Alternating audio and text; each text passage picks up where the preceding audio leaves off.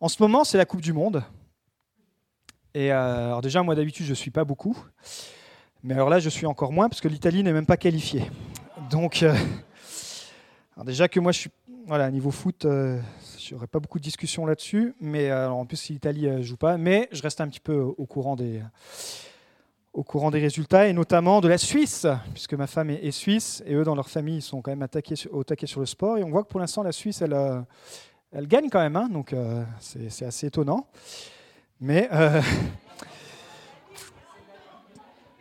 c'est assez étonnant que la Suisse gagne et que l'Italie ne soit pas qualifiée. Voilà, des fois, c'est. Euh, mais parfois, on peut ressentir la même chose pour le royaume de Dieu.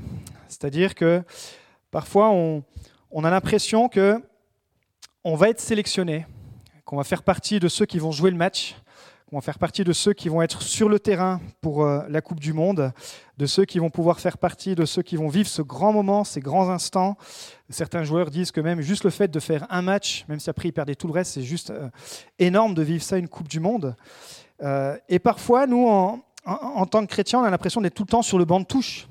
Peut-être c'est ton impression. Tu as l'impression que c'est toujours les autres qui sont choisis et, que toi tu peux être sur le banc de touche et que tu n'es jamais sur le match, jamais sur le match officiel, jamais sélectionné.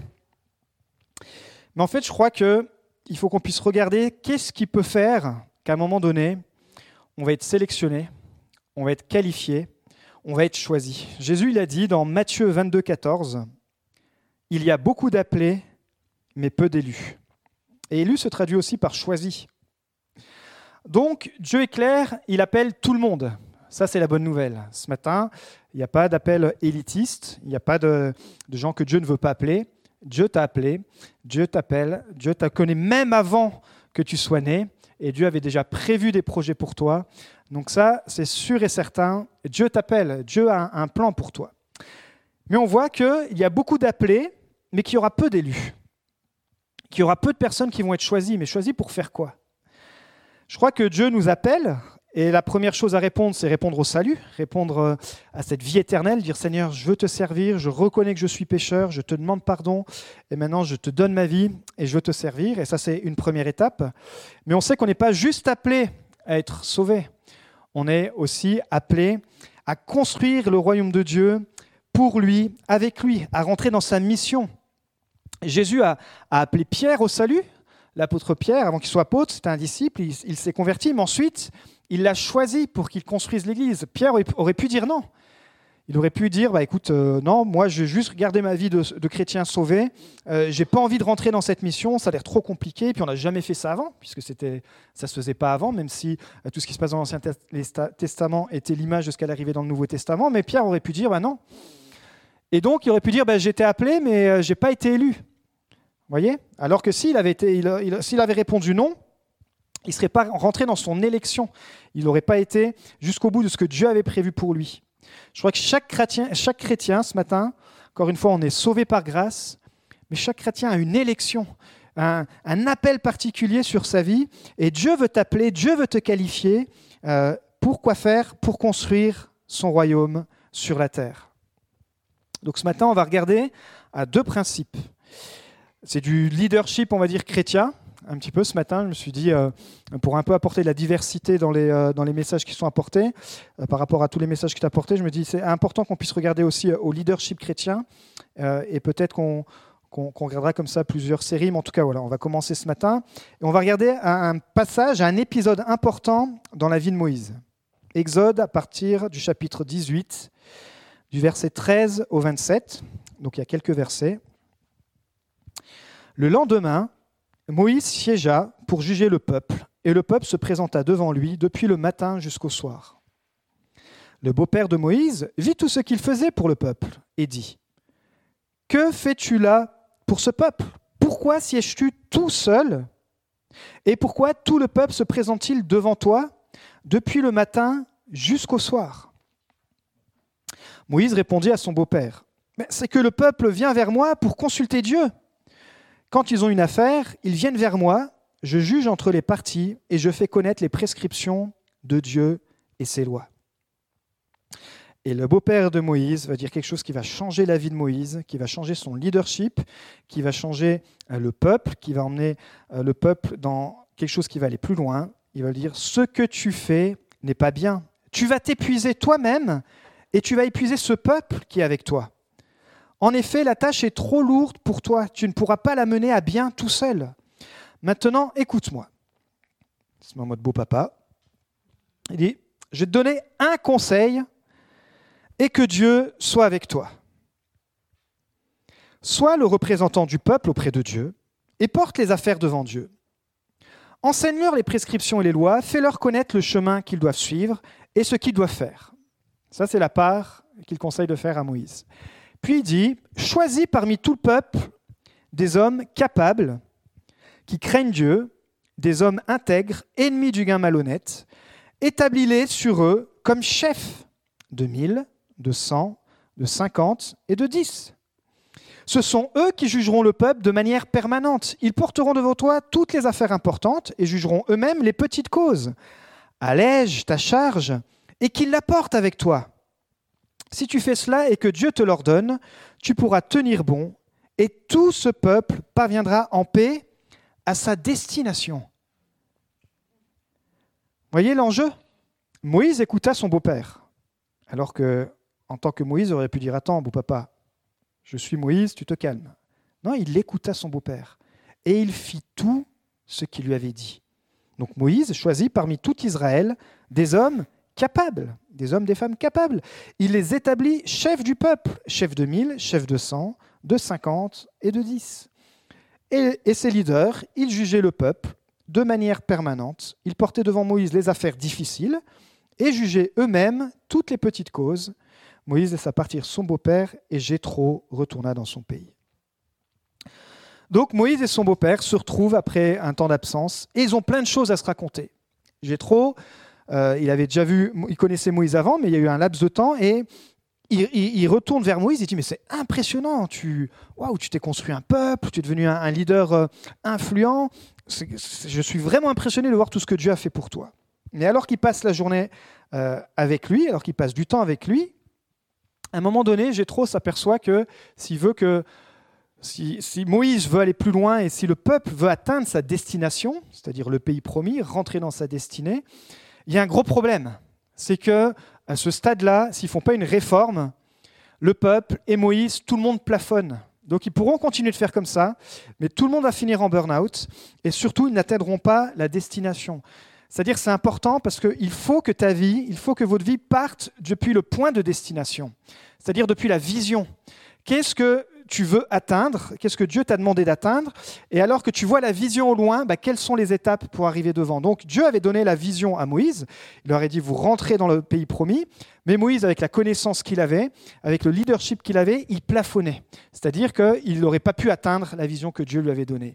Et donc Dieu lui a mis quelqu'un qui avait plus de leadership, qui avait plus de, discernement, son beau-père, pour lui dire, écoute, on part de la vision que Dieu t'a donnée, ce n'est pas quelque chose qu'on a sorti comme ça, Dieu vous a donné la vision d'atteindre le pays promis. Aujourd'hui, si vous restez dans cette stratégie, vous ne l'atteindrez pas.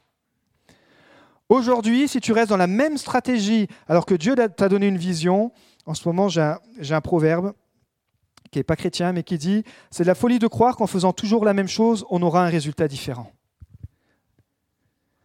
Et parfois on est là-dedans. On dit que mais Dieu m'a donné une vision, Dieu m'a donné ceci, Dieu m'a donné cela, mais semaine, mois après mois, on fait exactement toujours la même chose en espérant un résultat différent. Et là, j'ai trop en train de dire à Moïse, tu espères amener le peuple à la destination, tu espères amener le peuple dans le pays promis, mais il te manque une loi du leadership qui est très importante. Il te manque une étape, mais ça va demander une réforme complète. Est-ce que tu es prêt à ça? Est-ce que toi, dans ta vie, tu es prêt à amener du changement? Est-ce que vous savez, euh, si vous avez déjà étudié ça, la, courbe du changement avec euh, Rogers, qui, avait, qui a mis ça sur place, on, réagit tous différemment euh, face au changement. Il y en a, tout de suite, vous vous bloquez parce que c'est votre personnalité. Vous dites, oh non, moi, ça me fait peur et il va falloir attendre que les autres changent, que le changement arrive. Là, vous dites, ah ouais, finalement, c'était bien de changer. Il y en a, si vous êtes comme moi, dès qu'on parle de changement, ça vous excite, ça vous, ça vous embrase et, vous êtes passionné par le changement, par toujours, mettre des, toujours avancer avec des nouvelles choses, etc. Et en fait, dans la population, voilà, il y, a, ce grand écart-là, on va dire. Typiquement, euh, si vous faites partie des personnes que dès qu'il y a un dernier euh, iPhone qui sort, vous êtes le premier à l'acheter, ben voilà, c'est-à-dire que vous êtes prêt à l'innovation, vous êtes plutôt de ceux qui sont, euh, dès qu'il y a de la nouveauté, ça vous attire. Si vous êtes de ceux qui disent, oh bon, on verra si ça va marcher, voilà, vous êtes plutôt de ceux qu'il va falloir attendre pour que l'innovation vous rentrez dedans. Bref, je ferme la parenthèse. En tout cas, Moïse a une mission incroyable de la part de Dieu. Il a une destination à, amener le peuple, il a une mission qui est incroyable, c'est d'amener le peuple dans le pays promis. Et là où il en est, il plafonne. Et s'il n'avait pas eu ce conseil de Jéthro, il n'aurait jamais pu emmener le peuple plus loin. Donc voici ce qu'il va lui proposer. Choisis parmi tout le peuple des hommes capables, qui craignent Dieu, des hommes intègres, ennemis du gain malhonnête. Établis-les sur eux comme chefs de milliers, de cent, de cinquante et de dix. En fait, j'ai trop dit à Moïse qu'il doit travailler en équipe, qu'il doit se former une équipe, mais pas n'importe comment, pas une équipe par dépit, pas une équipe dans la précipitation, pas choisir des gens parce que j'ai juste besoin de, former une équipe et ça va être super. Non, des gens qu'on va choisir et qu'il doit choisir avec un certain discernement, selon certains critères qu'on va regarder ce matin. Il va dire donc des gens, des personnes, des leaders qui soient capables et qui craignent Dieu qui respectent Dieu, qui honorent Dieu, euh, un, synonyme qui ont de la révérence envers Dieu. Si tu as envie d'être euh, pas simplement sauvé, mais de faire partie d'une équipe qui va bouleverser le monde, comme, étaient appelés les disciples, si tu as envie de faire partie d'une équipe spirituelle, de, de, travailler dans une équipe pour faire avancer le royaume de Dieu, bien sûr, le point de départ, c'est ta relation avec Dieu. Il faut que, premièrement, tu puisses honorer Dieu, puisque les principes que tu vas appliquer envers Dieu, les principes que Dieu va te donner, alors tu vas être une bénédiction dans ton équipe. Il faut que tu sois quelqu'un qui craigne Dieu, pas qui en ait peur. Ça, ça veut dire que tu as réglé la partie du péché. Ça veut dire que tu as réglé ta partie où euh, tu sais que tu es imparfait, mais que Dieu t'a pardonné, et que quand tu rechutes, tu, tu, tu, plus la présence de Dieu. Tu reviens simplement dans les bras de Dieu en pleurant, en disant Seigneur, je te demande pardon, mais c'est ça, c'est ça la sainte crainte de Dieu. C'est pas la peur qui nous éloigne et qui nous empêche d'avancer, mais j'ai de la révérence, j'ai du respect pour Dieu. Bien sûr, je veux pécher de moins en moins, mais comme je suis de nature humaine, et parfois le péché, ça nous emmène dans la peur de Dieu. Et rien que ce premier point, la crainte de Dieu se transforme en peur de Dieu, et on n'ose pas. On n'ose pas s'investir parce qu'on se dit, mais moi j'ai encore ça qui n'est pas réglé dans ma vie, euh, euh, ça ne va pas le faire. Alors que Dieu te dit, viens comme tu es, mais je t'aime trop pour te laisser comme tu es. Intègre. On a besoin de leaders, d'hommes et de femmes dans l'intégrité. Des synonymes, c'est qu'ils soient fermes, qu'ils soient fidèles, qu'ils marchent dans la vérité. Des personnes sur qui, qui sont sûres. On a besoin de personnes qui soient dans la stabilité, dignes de confiance, en parole et en témoignage. De l'intégrité. Ennemi du gain malhonnête. Des synonymes, c'est euh, de fuir la cupidité, de fuir euh, l'avidité. Euh, on sait que dans toutes sortes de choses, on peut être pris et puis tout à coup se dire oh, c'est pas grave, c'est juste une bricole. Mais on sait, au fond, nous, le Saint-Esprit nous rappelle dire c'est pas vraiment honnête comme attitude là. Et ça, ça peut nous disqualifier, ça peut nous, ça, peut nous, nous embarrasser pour servir Dieu dans une équipe. Et puis ensuite, il y en a certains qui seront leaders qui auront une influence jusqu'à 1000 personnes, 100 personnes, 50 personnes et 10 personnes. C'est cette capacité à pouvoir dire Seigneur, est-ce que tu m'as, quelle, quelle, va être mon influence? Et peu importe la taille de l'influence que tu me donnes, je veux te servir. Je vais avoir cette, ce, Alors c'est vrai que le mot leader, en fait, on a, la vision du leadership euh, séculier, et parfois c'est euh, c'est une mauvaise image qu'on a, parce qu'il suffit que vous avez un mauvais patron, des mauvaises expériences. Mais dans la vision du royaume de Dieu, et on le verra, c'est que le leader, c'est le serviteur. Jésus, c'était un leader, mais c'était un serviteur. C'est celui qui se met au service de tous. Tandis que généralement, dans le milieu séculier, ce pas des leaders qu'on a, c'est des managers. C'est-à-dire que euh, ils sont plutôt là pour regarder si on fait bien notre travail, mais ils ne sont pas là pour nous servir vraiment. Là, tu es là pour servir. Donc, des années plus tard, dans le Nouveau Testament, les leaders de l'Église, ils vont devoir faire la même chose. Parce que on sait que l'Église a grandi, on sait qu'il y a eu euh, une multiplication de personnes, ils ne s'attendaient pas à ça, et tout à coup, les apôtres, les, disciples, ils se retrouvaient à faire des tâches, mais ils vont dire, bah, à un moment donné, il faut qu'on puisse répartir les tâches, sinon on va s'épuiser. Donc il est dit dans Acte 6.3, c'est pourquoi, frères, choisissez, choisissez parmi vous sept hommes de qui l'on rende un bon témoignage. Est-ce que on fait partie de ces personnes de qui on peut rendre un bon témoignage? Quand on parle de vous, euh, quand on devrait être de ces personnes de qui on peut rendre un bon témoignage, qui soient pleins d'Esprit Saint et de sagesse, et donc que nous chargerons de cet emploi. Donc pour aller un peu plus profondément dans le sujet, ce matin on va voir qu'on peut classer en deux catégories, c'est-à-dire les qualités de caractère spirituel et les compétences naturelles. L'avantage, c'est qu'on peut laisser Dieu nous transformer dans notre caractère. peu importe ton caractère, encore une fois, ça ne va pas te disqualifier, parce que ton intimité avec Dieu va te permettre de développer le caractère de Christ. Et peu importe tes compétences, là c'est toi qui peux travailler. Donc c'est pareil, tu ne peux pas te disqualifier, puisque si tu connais tes compétences et que tu travailles, eh ben alors tu vas pouvoir te qualifier. Alors premier point, le caractère spirituel. Un des caractères spirituels euh, qu'on a besoin, que les, que leaders ont besoin de, de partager, c'est la joie. Psaume 100, verset 2. Servez l'Éternel avec joie, venez avec allégresse dans sa présence. Parce qu'on l'a chanté, la joie du Seigneur est notre force. La joie, c'est vraiment une force. C'est vraiment un carburant qui va te permettre de passer les épreuves. Et d'ailleurs, c'est un des fruits de l'esprit. Le fruit de l'esprit, c'est la joie. Et euh, c'est le pasteur John MacArthur qui dit Les gens suivent naturellement un leader qui sait leur donner de l'espérance et il s'éloigne naturellement de celui qui est perpétuellement pessimiste. C'est vrai qu'on est moins attiré par des gens qui sont pessimistes que des, que des gens qui sont pleins d'enthousiasme, qui sont pleins de foi, qui sont pleins de joie. Et en tant que peut-être français, où on est toujours parfois sur cette euh, mentalité de pessimiste, le leader spirituel, le chrétien spirituel qui veut développer le caractère de Christ, il veut aller chercher cette joie pas une joie fake, pas une joie surfaite, mais la joie dans la présence de Dieu. Et cette joie va devenir une force, une force qui va permettre d'être enthousiaste et de donner de l'enthousiasme dans une équipe, dans une famille, dans, ton travail, dans là où tu vas avoir ton influence. Mais si tu as une influence d'une personne, si tu viens avec de la joie, alors tu transmettras cette joie. D'ailleurs, vous avez vu que c'est plus compliqué de transmettre de la joie dans un environnement que de transmettre du pessimisme. Si vous arrivez dans une réunion de travail du boulot et que vous arrivez, oh, en ce moment, les chiffres, c'est nul, et le chef, ceci, et puis on n'a pas de support, on n'a pas ça, bah, vous allez voir que, ah oui, c'est vrai, tu as raison, ah, c'est nul en ce moment, puis c'est vrai. Et la personne qui vient pour, euh, pour, pour, gérer la réunion, elle voit vos têtes, elle dit, ah oui, ils sont... Parce que si vous arrivez en disant, ok, en ce moment c'est dur, mais je crois qu'on va le faire avec la présence de Dieu. Je crois que Dieu va nous donner les outils. Alors là, je pars quand entre chrétiens. J'imagine que moi, si je dis ça à mes collègues dans le business, ils vont dire mais t'es fou toi. Mais euh, mais je dois aussi apprendre parce qu'effectivement, on est entouré d'un leadership séculier. Nous sommes entourés d'une mentalité séculière et on doit toujours être à compte courant.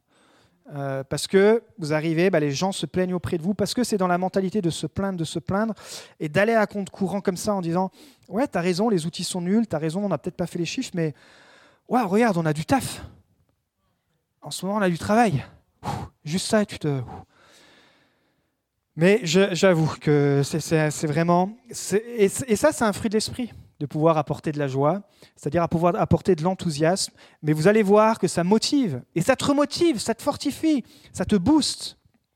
Je crois que les gens aiment passer du temps avec ceux qui sont optimistes. Le pessimiste tue la foi, l'optimiste l'attise et la communique. On voit ça avec euh, Jésus et Thomas. Le soir de sa résurrection, Jésus se montre à ses disciples, mais Thomas n'est pas là.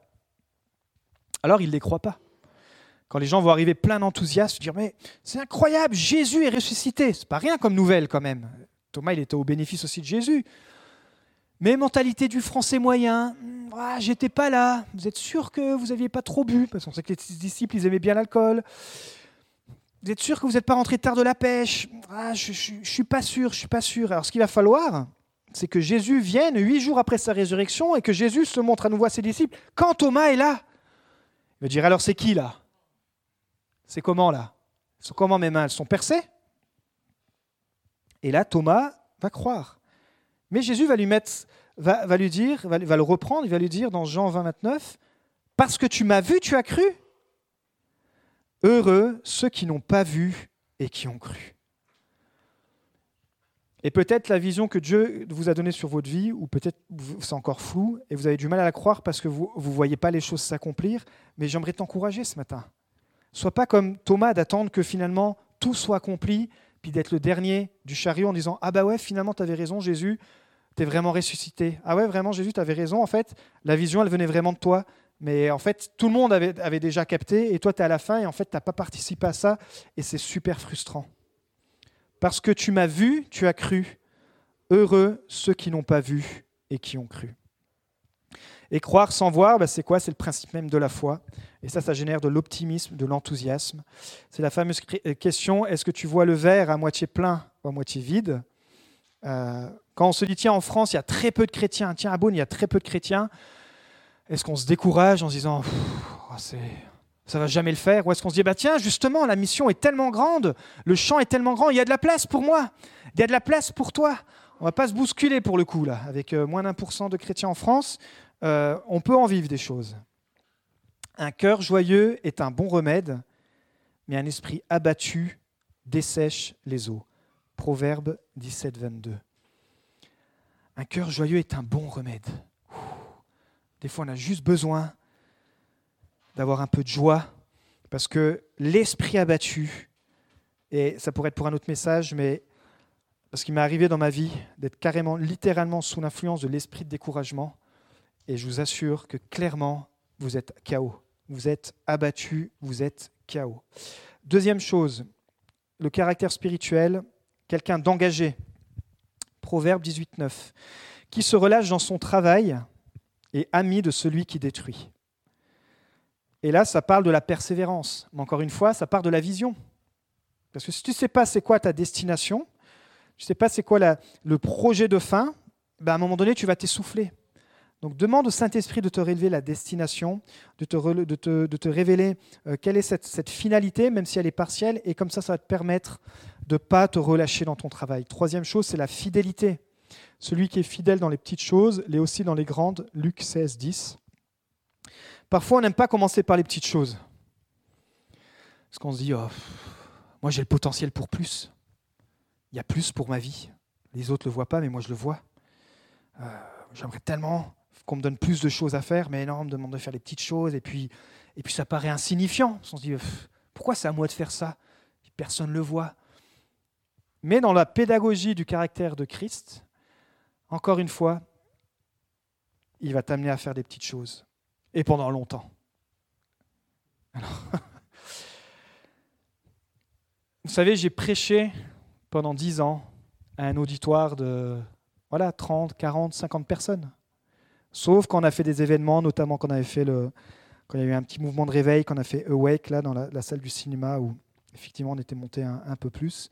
Mais globalement, à part cette exception-là, pendant dix ans, j'ai prêché un auditoire de 30-50.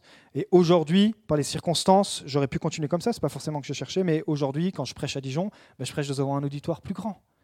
200, 300 parfois, ou même, ou même parfois sur, sur Internet, etc. L'idée, c'est de se dire, moi, je ne cherchais pas forcément un auditoire plus grand, mais ce que tu vas développer dans le secret et que tu vas être fidèle. Alors Dieu va dire, bah, maintenant, tu as été fidèle pour prêcher devant 30, 40 personnes. Tu as été fidèle pour servir une église de 30, 40 personnes. Tu as été fidèle tous les dimanches. Tu as été fidèle face à tes leaders, même quand tu ne les as pas compris. Tu as été dans, l'accompagnement. Tu as été dans la bénédiction. Tu as été fidèle quand on avait besoin de quelqu'un pour s'engager. Même si ce n'est pas ce qu'on vise. Mais au moins Dieu dit, bah, comme tu as été fidèle dans les petites choses, je vais pouvoir t'en confier de plus grandes. Il n'y a pas de mystère, il n'y a pas de secret. Beaucoup proclament leur bonté, mais l'homme fidèle, qu'il trouvera Proverbe 26. C'est en temps de crise qu'un vrai leader fait ses preuves.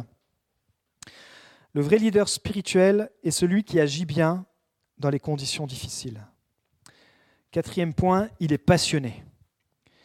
Luc 17, 10. Vous de même, quand vous avez fait tout ce que vous a été ordonné, dites Nous sommes des serviteurs inutiles, nous avons fait ce que nous devions faire.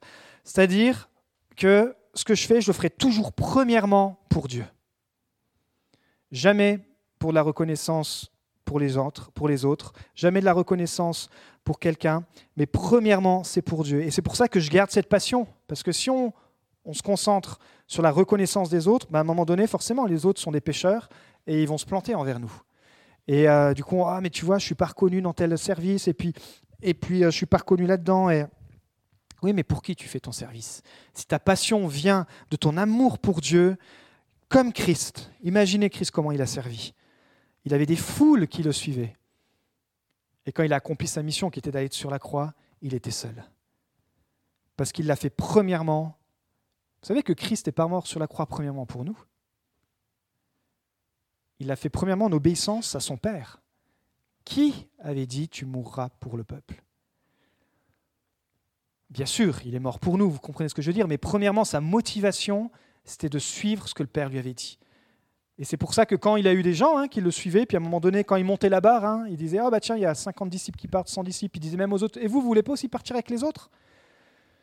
Parce qu'il savait que finalement, il allait se retrouver seul, mais lui, ce qui comptait, c'est de faire la volonté de son Père. Cinquième point dans le caractère spirituel, c'est l'humilité par le service. Marc 10, 43, 45. Si quelqu'un veut être grand parmi vous, il sera votre serviteur, et si quelqu'un veut être le premier parmi vous, qu'il soit l'esclave de tous.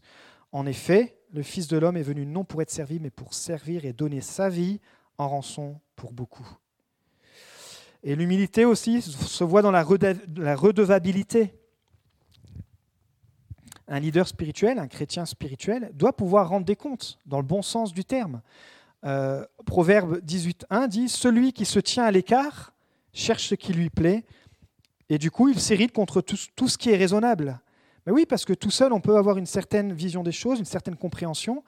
Mais si on se met à l'écart et qu'on veut que personne nous enseigne, que personne ait le droit de parole sur nous, et eh bien alors, finalement, on va tomber dans notre propre orgueil. Nous devons être entourés de responsables et être capables de chercher, de demander le conseil. Proverbe 15.5, le fou méprise l'instruction de son père, mais celui qui tient compte du reproche fait preuve de sagesse.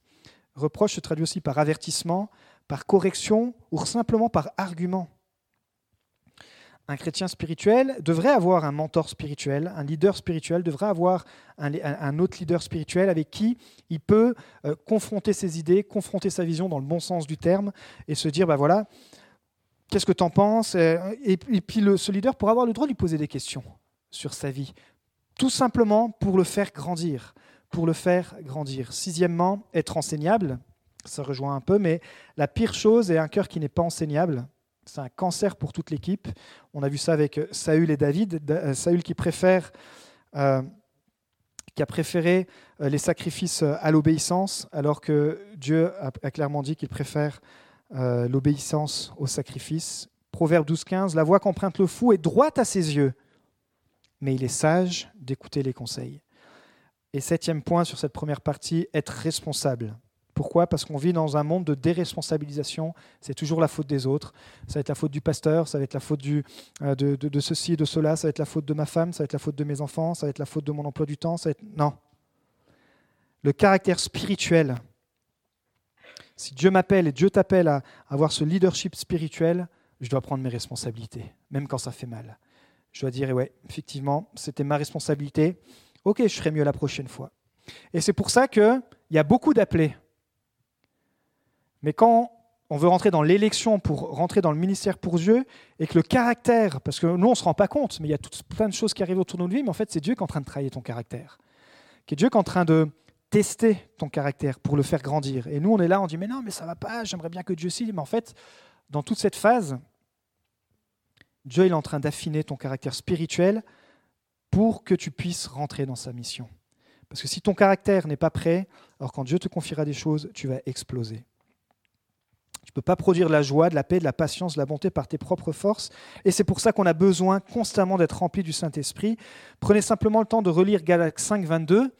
Il y, a, neuf fruits et de vous dire, bah, tiens, est-ce que je ne prendrai pas un fruit par semaine? Et je dis, bah, Seigneur, je veux encore grandir dans la joie, je veux encore grandir dans la paix. Et puis ça peut être comme ton, ton dévotionnel où tu te dis, bah, tiens, Seigneur, ouais, je veux prendre Galates 5, 22 et puis je veux grandir dans les fruits. Deuxième partie les compétences naturelles. Pourquoi? Parce que le caractère spirituel forcément ne suffit pas. Il faut que, et Dieu nous a donné à tous des compétences. Un chrétien, un leader spirituel, quelqu'un qui aime Jésus devrait toujours être en train d'apprendre, euh, en train de se perfectionner. Alors peut-être que la lecture, ce n'est pas votre, votre truc, mais trouvez votre chose pour que vous puissiez grandir. C'est pour ça que Paul il demanderait à Timothée que ses progrès soient évidents. Vous allez me dire, oui, mais Timothée, c'était un leader d'église. Oui, mais c'était un leader d'église, mais avant tout, c'était un chrétien engagé qui avait simplement envie de rentrer dans sa destinée. Donc tu peux utiliser cette excuse en disant, oui, mais lui, c'était qu'un leader, ça s'adresse au pasteur. Non, non, pas du tout. Si tu veux grandir dans la mission que Dieu a pour toi, tu as besoin de te perfectionner et que tes progrès soient évidents. Que les gens puissent dire Waouh, tiens, en ce moment, euh, je trouve que tu t'es adouci. Tiens, en ce moment, je trouve que tu que es plus en feu que d'habitude. Tiens, en ce moment, je trouve que tu. Euh, qu'est-ce que tu lis en ce moment? Parce que j'ai l'impression que tu, te nourris bien. Euh. Vous voyez? On devrait être comme ça, toujours en train de s'aiguiser les uns les autres. Pas de se fliquer, mais en train de se dire bah, Tiens, que mes progrès soient évidents. Est-ce que tes progrès dans tes compétences naturelles sont évidents?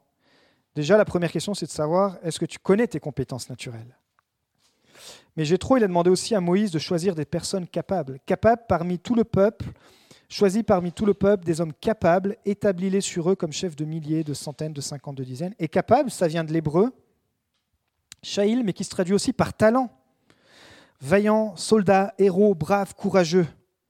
Waouh Choisis des gens qui soient vaillants, qui soient courageux, qui soient talentueux, peu importe le talent, mais des gens qui soient euh, courageux dans leurs dons naturels. C'est l'exemple de Betsalil, où Dieu là, a carrément donné des dons naturels à Betsalil, mais pas des dons naturels pour, euh, faire des trucs euh, qu'on pourrait imaginer incroyables, c'est pour la fabrication du temple. Dieu l'a équipé pour qu'il devienne un superbe artisan, et on trouve ça dans Exode 31, versets 4 à 5. C'est Dieu qui parle. Je l'ai rendu capable, écoutez bien, je l'ai rendu capable de faire des inventions. Je l'ai rendu capable de travailler l'or. Je l'ai rendu capable de travailler l'argent et le bronze, de graver les pierres à enchasser, de travailler le bois et de réaliser toutes sortes de travaux. souvent on dit, oh, les travaux manuels, euh, ça ne paraît pas spirituel, mais là c'était un don que Dieu avait mis dans cette vie et qu'il a voulu en plus attiser. Donc découvre tes dons que Dieu t'a confiés. Comment? Ça c'est la fameuse question. Je vais vous donner un secret qui sort d'aucun bouquin, mais qui sort de la Bible.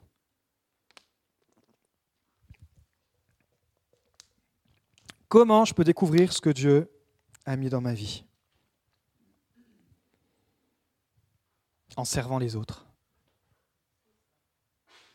En servant les autres. Puisque en servant les autres, tu vas répondre à un besoin et tu vas tout de suite voir si tu as le don, le talent, les compétences pour servir et pour être efficace. Et puis plus tu vas servir dans différentes sphères, et plus tes compétences vont se manifester, et d'un coup, tu vas, tu vas dire, bah, tiens, je vais, me réorienter dans cette sphère-là, parce que c'est là où je suis vraiment bon, et c'est là où je suis vraiment productif. Sers les autres. À l'église, engage-toi, sers. Commence à servir, sers ton voisin, sers ton prochain, sers ta ville. Et tu vas voir que tu vas découvrir les dons que Dieu a mis, et ensuite Dieu va venir, comme il a fait à Betsalil, mettre son onction, où tu vas pouvoir faire des trucs de fou.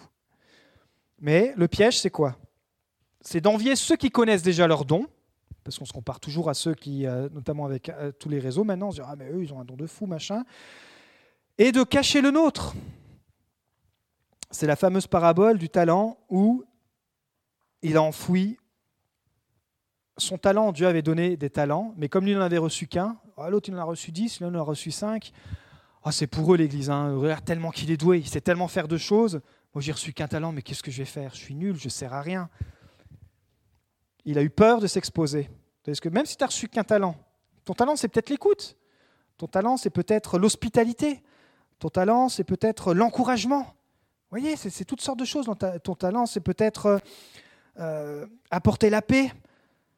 Mets-toi au service des autres et tu vas voir que les autres vont découvrir ton talent et ton talent petit à petit va se dessiner et tu pourras alors te perfectionner. Sers les autres avec ce que tu as dans ta main. C'est l'exemple de Moïse, Exode 4, 1. Moïse répondit quand Dieu l'appelait, mais ils ne me croiront pas, ils ne m'écouteront pas. Au contraire, ils diront, ils diront, l'Éternel ne t'est pas apparu. Vous voyez la, construction de Moïse? Dit, Moi, je vais arriver devant le peuple en leur disant, les gars, on y va, on sort de l'Égypte. Pas rien comme mission. Mais il dit, mais en même temps, Dieu m'a dit ça, mais je suis qui moi? Je vais jamais pouvoir y arriver. Pourtant, on sait qu'il il, était éduqué, il avait plein de choses, mais certains disent qu'il bégayait, etc. Et il avait tout ce schéma où Dieu allait devoir le déconstruire. Et Dieu, il répond toujours par une question. Il lui dit, l'Éternel lui dit, verset 2, Moïse, qu'y a-t-il dans ta main? Ah Oui, il y a quoi dans ta main, Moïse? Moïse dit, un bâton, je suis un berger. Et après, vous connaissez un peu tout le, processus, il va faire des miracles avec ce bâton, etc. Et toi, il y a quoi dans ta main? Qu'est-ce qu'il y a dans ta main? Tout simplement les choses que tu peux faire, des choses que pour toi, ça te paraît évident. Moïse, c'était un berger, ça lui paraissait évident d'avoir un bâton de berger. Il dit, mais qu'est-ce que je vais faire, Dieu? Les gens vont douter de moi. Est-ce que Dieu lui dit, non, non, les gens vont pas douter de toi, les gens t'inquiètent, je vais... Non, il lui pose une question, il dit, mais qu'est-ce que j'ai mis dans tes mains? Avant que tu sois né, Moïse, même si tu es né en Égypte et que tu étais sur le fleuve, etc., mais avant que tu sois né, moi je t'avais créé pour cette mission-là. T'as quoi dans tes mains? T'as un bâton. Le bâton, ça représentait l'autorité, le berger, etc. etc. Qu'est-ce que Dieu a mis? Qu'est-ce que tu as dans tes mains qui paraît évident? Même les gens, ça se trouve, les gens disent Ouais, mais toi, toi c'est ton truc, ça. Voilà, si les gens disent ça, toi, c'est ton truc. Mais ça, c'est ce que Dieu déjà a mis dans tes mains. Ça, c'est ton truc. Fais quoi? Qu'y a-t-il dans ta main ce matin? Qu'est-ce que tu aimes faire quand tu as du temps libre? Quand tu commences aussi à servir les autres, il se passe quelque chose de naturel, c'est que tu deviens moins critique avec ceux qui te servent. Alors ça, c'est radical.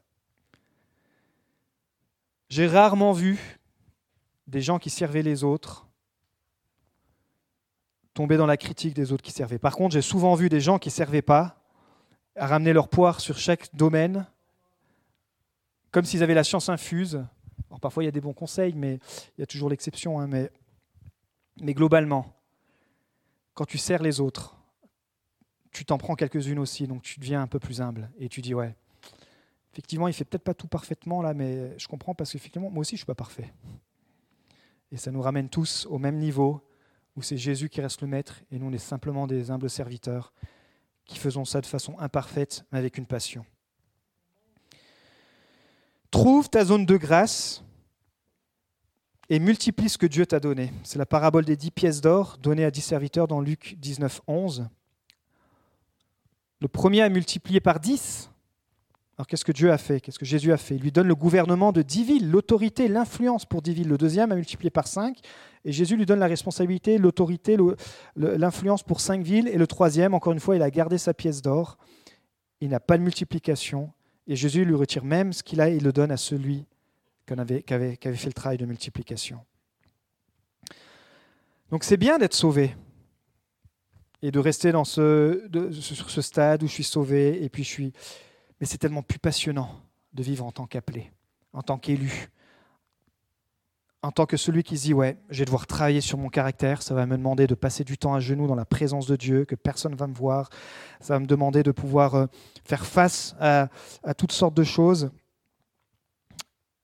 Mais je veux rentrer dans la vision que Dieu m'a donnée. C'est pour ça que on a vu des chefs de 1000, des chefs de 100, des chefs de 50 et des chefs de 10. Et pour moi, il en manque un. C'est le chef de 1 parce que tout commence par toi. Apprends-toi, apprends à te diriger avant de vouloir diriger les autres. Parce que quelqu'un a dit, tu es la personne la plus difficile à diriger. Dis-le à ton voisin, ça va l'encourager ce matin.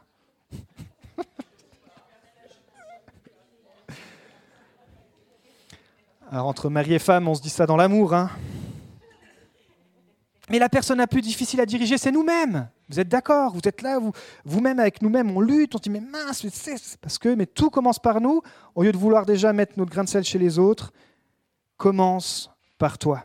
Parce que ton caractère ne peut être façonné que par ton face-à-face avec Dieu.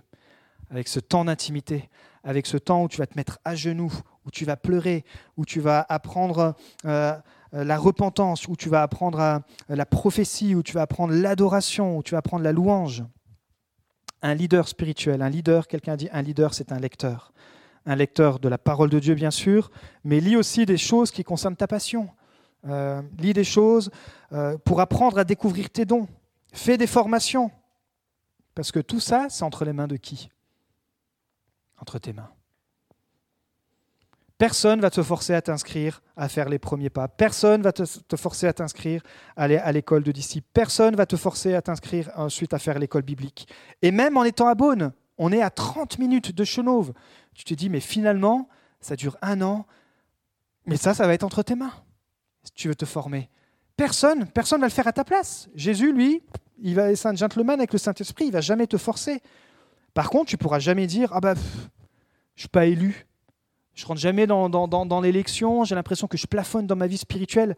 Ben oui, parce que ce que tu as entre tes mains à un moment donné, il faut aussi que tu puisses agir. Alors est-ce que c'est facile? Non, ça demande parfois des sacrifices financiers, des sacrifices de temps, de l'aménagement, de la consécration, du, du, renoncement, des pleurs, des larmes, mais aussi de la joie et surtout, surtout, tu vas voir que ta vie spirituelle va être transformée. Mais tout ça, tout ce qui concerne les compétences de caractère et les compétences naturelles, à un moment donné, les compétences spirituelles, c'est entre toi et ta présence, euh, toi entre la présence de Dieu, et les compétences naturelles, c'est entre toi ce que tu fais pour pouvoir avancer dans le naturel.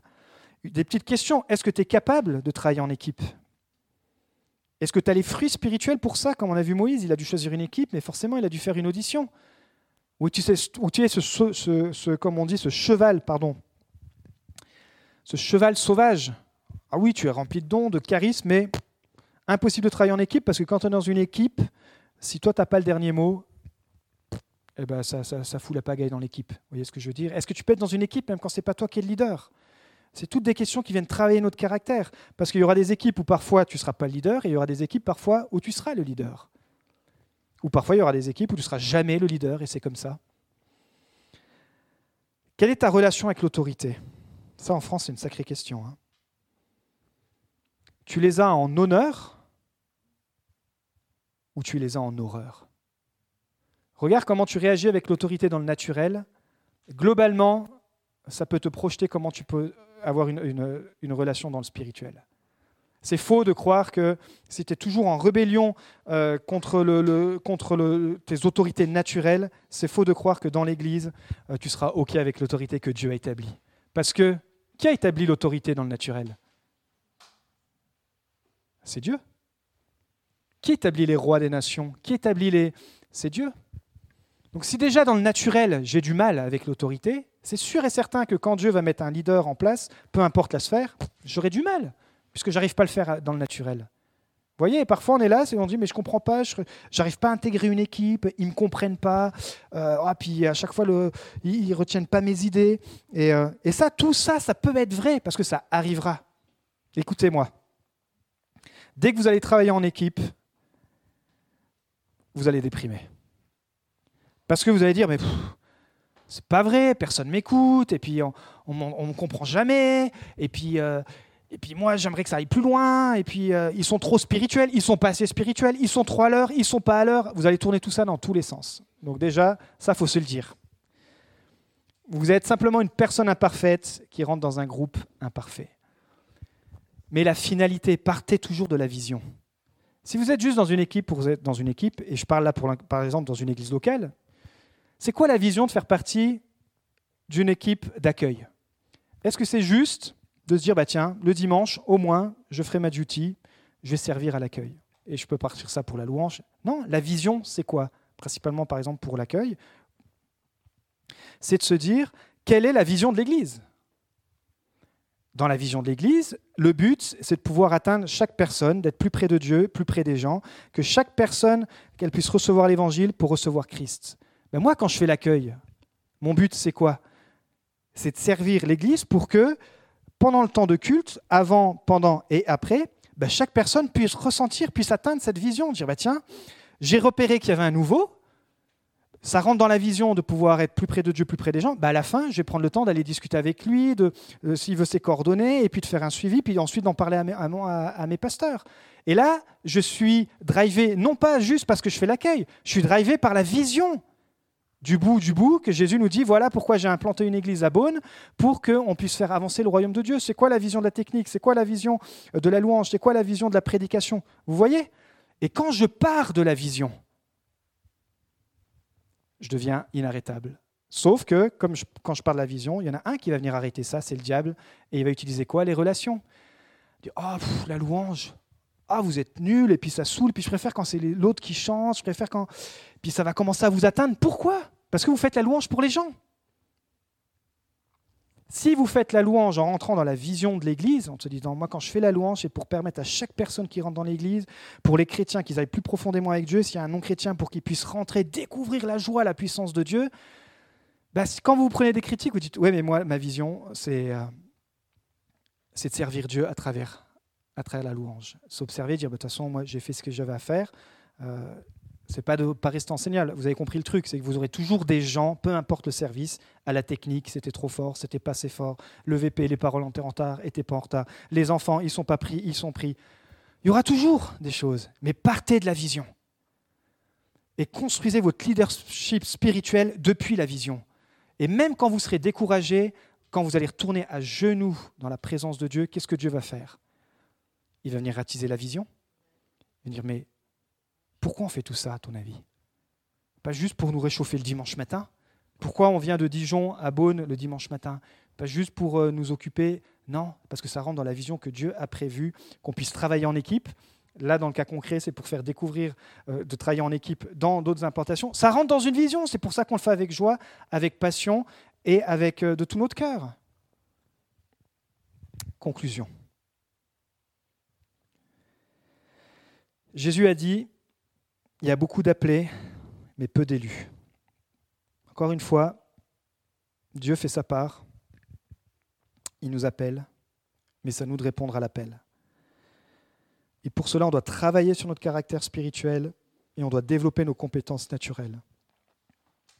Ça veut dire qu'on veut s'engager personnellement à développer notre intimité et les fruits de l'esprit.